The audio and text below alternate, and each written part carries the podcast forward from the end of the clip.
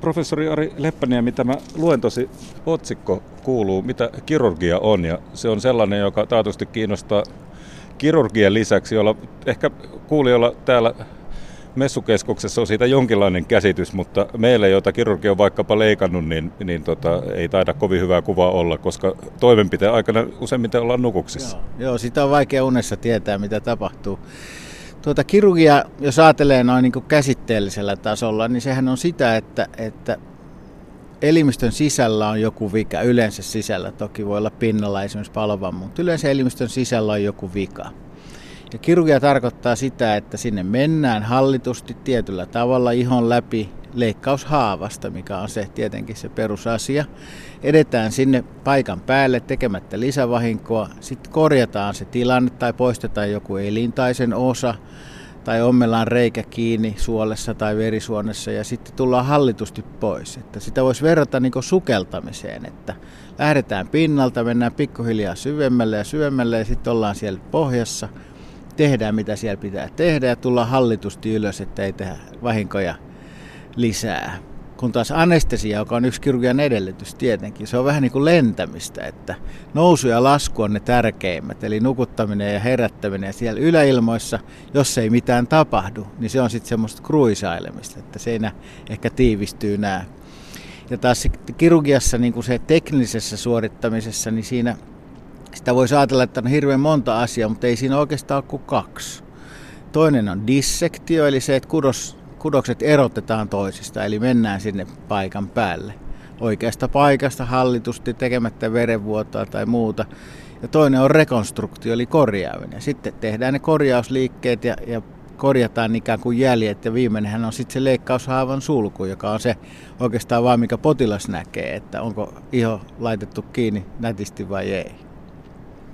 No siinä se oli oikeastaan yksinkertaistettuna, mutta tietysti se on myös kokonainen tieteen ala ja, ja teitä on kollegoita paljon ympäri maailmaa ja ymmärtääkseni teknologia tässäkin on lisännyt tietämystä ja ehkä myös vaatimustasoja.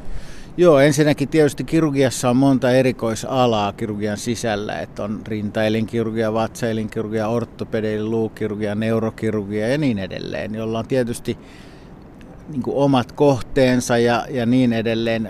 Tauditkin on vähän erilaisia, vaikka ei niin erilaisia kuin luulisi. Mutta nämä samat elementit on kaikissa, kaikessa kirurgiassa. Myöskin tämä nykyaikainen niin sanottu tähystyskirurgia, että tehdään tähystystoimenpiteitä, eli pienestä reiästä pannaan kamera ja toimenpide instrumenttia sisään, niin se on itse asiassa sama asia, se vaan tehdään vähän eri lailla. Mutta siinä on ne samat elementit, eli se dissektio ja rekonstruktio, että se vaan tehdään vähän kauempana ja siinä ei ehkä käsillä kosketa, vaan kosketaan niillä instrumenteilla enemmän. Mutta samat elementit on kaikessa kirurgiassa. Sitten on toki sitten tämmöisiä niin kuin, vähän voidaan kysyä, että onko se sitten enää kirurgiaa, tämmöisiä interventioita, että mennään esimerkiksi verisuonta pitkin nivusesta vaikka sydämeen ja tehdään siellä joku, joku toimenpide, vaikka katkaista joku poikkeava rata niin ettei tule rytmihäiriöitä. Et se nyt on sitten ehkä niin sanottua interventionaalista radiologiaa enemmän kuin kirurgiaa, mutta että niin kuin samat periaatteet kuitenkin. Pitää päästä paikan päälle, että voi tehdä jotain ja päästä turvallisesti pois.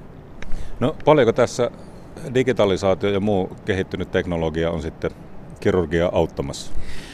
No tietysti se perusleikkaaminen, siinähän ei ole tapahtunut paljon mitään uutta. Toki meillä on siis, niin perusinstrumentithan on sata vuotta vanhoja tai enemmän, sakset ja pinsetit ja veitset ja tällaiset, joilla niin kuin tavallaan kirurgia tunnetaan.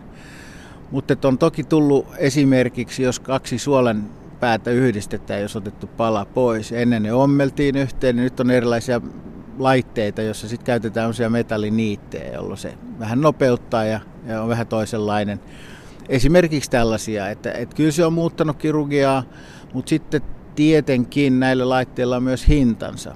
Ja sitten pitää aina kysyä, että onko se todella tarpeellinen laite, ei vaan sen takia, että se on olemassa, että onko sitä järkevää käyttää. Jos siitä on hyötyä, leikkaus on nopeampi tai tulokset on paremmin sitten tietenkin. Mutta ei, niinku, ei saa olla tämmöinen teknologinen imperatiivi, että koska se laite on olemassa, sitä pitää käyttää. Että se pitää aina muistaa tämä asia. Ja toinen on se, että nämä laitteet kun on kalliita, niin meillä länsimaissa ehkä ainakin vielä toistaiseksi on varaa näitä käyttää, mutta mäkin olen ollut paljon kehitysmaissa töissä, niin siellä ei välttämättä ole mitään muuta kuin sitä neulaa ja lankaa. Ja sen takia on tärkeää, että niitäkin osaa käyttää ja se taito ei unohdu, koska voi tulla sitten tilanne, että niitä laitteita ei olekaan enää saatavilla. Et siinä myös ne perusasiat niin sanotusti kirurgiassa pitää osata ja oppia ja välittää seuraavalle sukupolvelle. No, minkälainen on sitten hyvä kirurgi? No aina ajatellaan, ensinnäkin mä sanoisin näin, että tota, yleensä ajatellaan, että semmoinen on hyvä kirurgi, joka leikkaa nopeasti. Ja siinä on mun mielestä muutama harha. Ensinnäkin se tekninen suoritus on vain osa kirurgia. Että jos, jos me vaan tehtäisiin joku temppu, niin me oltaisiin teknikkoja. Teknikon ja kirurgin ero on se, että kirurgilla on potilaskontakti. Eli me nähdään se potilas ennen leikkausta, leikataan se potilas, nähdään se potilaan leikkauksen jälkeen, kerrotaan miten meni, jutellaan omaisten kanssa ja niin edelleen. Eli siinä on niin kuin se koko potilaan kohtaaminen, josta se leikkaaminen on vain yksi osa. Ja varsinkin jos asiat menee huonosti, niin sitten vielä suurempi merkitys on sillä, että se kirurgi on saatavilla ja kertomassa, mitä tapahtuu ja mitä tämä merkitsee ja miten tästä eteenpäin ja niin edelleen. Eli se on niin kuin ensimmäinen, että jotta voi olla hyvä kirurgi, pitää olla ensin hyvä lääkäri. Pitää olla kommunikaatiokyky ja empatia ja niin edelleen. No sitten kirurgiassa on niin kuin muutamia elementtejä, jotka on niin kuin tärkeitä, just nämä perusasiat, että jotkut tekee dissektiota nätisti, tietää mistä mennään, eli pitää osata anatomia, pitää tietää missä mikin on. Ja se nyt on vielä suhteellisen yksinkertaisesti, jos anatomia on normaali, mutta sitten on tilanteita, jossa on ollut useita aikaisempia leikkauksia tai tulehduksia, jolloin se anatomia on vääristynyt. Ja sieltäkin pitää löytää ne oikeat välit ja oikeat paikat, että pääsee sinne sukeltamaan sinne pohjalle. Ja sitten jos on vielä aikafaktori, että, että on kiire, esimerkiksi potilas vuot, vuotaa verta hankalasta paikasta, niin että sinne pääsee vielä sitten niin kuin riittävän ajoissa, niin se on yksi tärkeä. Mutta myös sitten niin kuin nopeutta on kahdenlaista, on niin kuin ajattelun nopeutta ja käden nopeutta. Et käden liikkeet ei ihmisillä ole kovin paljon erilaisia, että se, että ompelee pikkusen nopeammin kuin toinen, siinä toki on eroja, mutta siinä ei ole välttämättä niin suurta eroa, että mä luulen, että ne suuremmat erot tulee siinä päätöksenteon nopeudesta tai siinä, että kuinka niin kuin systemaattisesti ja päättävästi etenee ja kuinka niin kuin suunnitellusti sitä toimintaa tekee, kuinka hyvin on valmistautunut, on tarvittavat välineet, ettei niitä odoteta sitten ja niin edelleen. Että se, niin kuin se, se koko prosessin nopeus on mietitty, eikä vaan se, että käsi, käsi käy vähän tarkemmin tai nopeammin. Mutta tärkeintä on toki se, että sekin toimii hyvin. Että jos on kömpelö ihminen, niin on vaikea saada hyviä tuloksia. Että, mutta että se on vähän laajempi käsite se, että kun että vaan sujahtaa nopeasti. No kuinka tuota, siinä joutuu tekemään aika suuriakin päätöksiä joskus nopeasti. Päätöksiä, jolloin sen leikattavan suhteen saattaa olla elämän ja kuoleman merkitys. Kuinka hyvin kirurgilla sitten niin sanotusti polla kestää tällaisia hetkiä? Joo, no tietysti pitää muistaa, niin kuin, tässä on, ehkä voidaan käyttää tämmöistä vertailua vaikka lentäjiin tai johonkin muuhun. Et meillähän on takana hirveän pitkä koulutus. Et ensin lä- lä- lääketieteellinen koulutus kuusi vuotta, erikoistuminen toiset kuusi vuotta, suppea erikoisella mulle. Et siinä on niin kuin 14 vuotta koulutusta ja sitten vuosia ja vuosia niin kuin leikkaamista kokeneempien kirurgien kanssa ja, ja se, niin kuin, se ammattitaito on se ensimmäinen niin kuin, turva sille, että niitä päätöksiä tekee oikein tai tekee oikeita päätöksiä ja sitten, sitten se on kirurgin ammatissa se, että, että kukaanhan ei tee vääriä päätöksiä tahallaan. Että sitten tekee sen päätöksen ja sitten jos se osoittautuu vääräksi tai vaikka ei osoittaudu vääräksi, mutta lopputulos on huono, sen kanssa pitää elää. Ja kysymys se, että miten polla kestää, niin se kestää sen takia, että, että pitää läpäistä peilitesti joka aamu. Ja kysyä itseltä, että ollaanko tässä oikealla asialla. Jos peili vastaa, että ollaan, niin sitten, sitten jatketaan. Eli se on, se on hyvin paljon sitä, että, että tuota, tekee parhaansa ja yrittää niin pitää huolta siitä, että oma tieto ja taito pysyy mahdollisimman korkealla tasolla. Ja sitten jos on ongelmia, meillä on aina kollegoita ja ystäviä. Mäkin leikkaan paljon muiden kirurgien kanssa tämmöisiä yhteisleikkauksia. Sitten kun siellä on useampi, niin siinä vielä sitten tulee semmoista tukea ja tulee niitä ratkaisuja tehtyä sitten niin kuin moneen aivojen ja silmäparien avulla.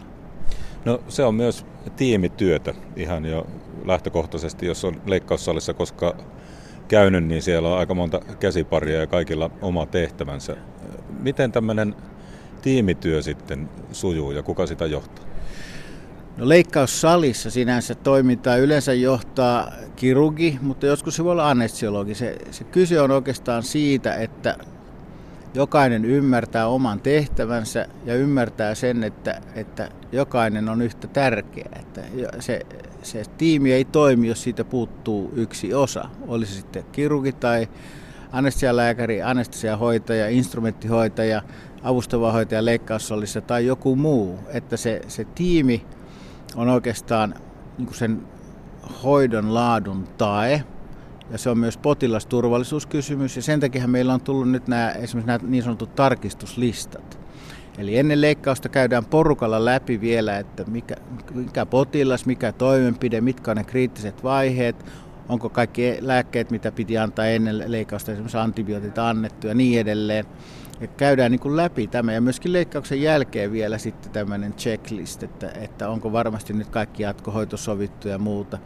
Eli se tiimin merkitys korostuu siinä, että nämä yhdessä se porukka käy läpi ne asiat ennen ja jälkeen ja välillä leikkauksen aikana. Ja myös tärkeää, mitä mä, opetan, mä kierrän paljon maailmalla opettamassa nuorempia kirurgeja erilaisilla kursseilla, niin mä aina painotan sitä, että, että ei saa keskittyä vaan siihen edessä olevaan haavaan, että välillä pitää katsoa sen anestesiakaaren yli, että miten se potilas voi ja kysyä, jutella sen anestesialääkärin kanssa, että missä mennään.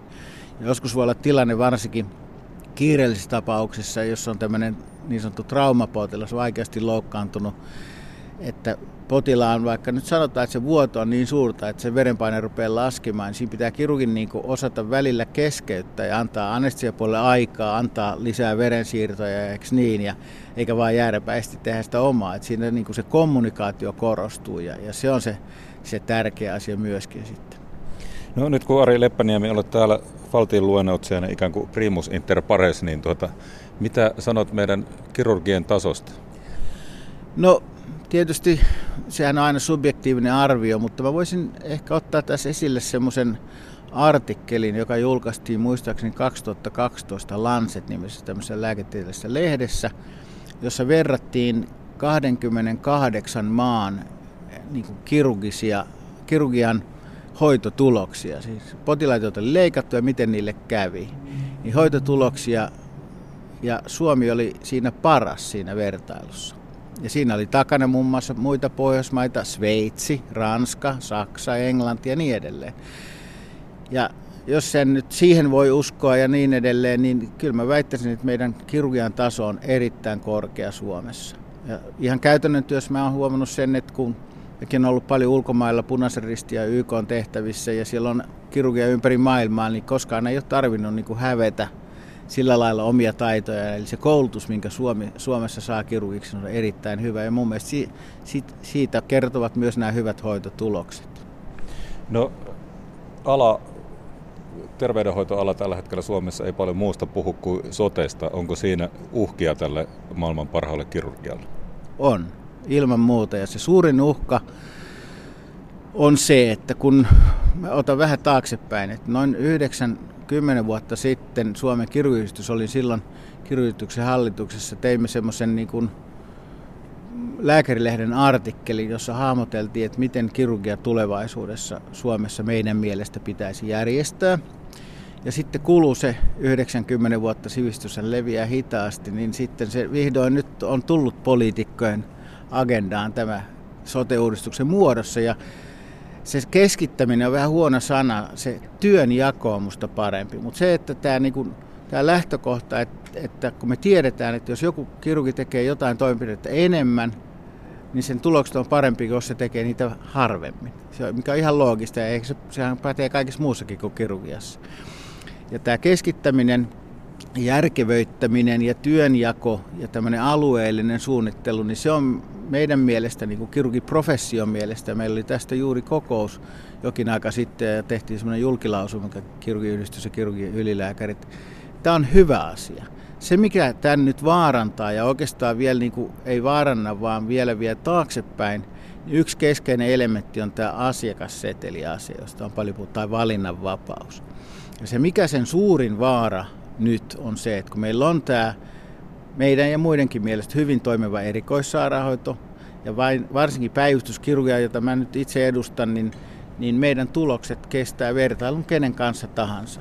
Me tuotetaan hyviä tai parempia tuloksia, mutta hinta on puolet siitä, mitä se on esimerkiksi Yhdysvalloissa, joka käyttää 18 prosenttia bruttokansantuotteesta ja niin edelleen. Niin tuota, meillä on hyvin toimiva erikoissairaanhoito ja sen päivystys. No nyt jos tulee tämä asiakasseteli, jossa siinä yhdessä lakipykälässä, joka on nyt lausuntokierroksella, sanotaan, että kiireetöntä leikka- kiireettömiä leikkauksia voidaan sitten niin kuin asiakassetelillä ikään kuin myydä vaikkapa yksityisille tuottajille. Ja tuota, nyt jos ajatellaan kirurgikon ihmisiä, että jos vaihtoehto on, että, että sä saat kolme neljä kertaa enemmän palkkaa eikä tarvi päivystää ja leikkaat privaatissa lonkkamurtumia, niin aika moni, jos tämmöinen tilanne tulee, se asiakasseteli tulee tässä muodossa, niin se imasee täältä julkiselta puolelta osaajia yksityispuolelle, mikä on ihan inhimillistä, ei mä niin heitä voisi siitä syyttää. Jolloin silloin se kriittinen massa, ne osaajat ja se osa niistä, jotka pyörittää varsinkin sitä päivystystä, niin se lähtee pois. Että jos talossa on kymmenen ortopedia, jotka pyörittää yhtä ortopedipäivystysrinkiä, jos puolet niistä lähtee pois, niin ne viisi ei pysty enää pyörittämään. Ne uupuu sen työn, kun pitäisi päivälläkin tehdä niin kuin normaali hommi. Eli tämä erikoissairaanhoidon erittäin hyvin toimiva kirurginen päivystys uhkaa kaatua tämän asiakassetelin takia siinä mielessä, kun se, muodossa, kun se nyt on esitetty.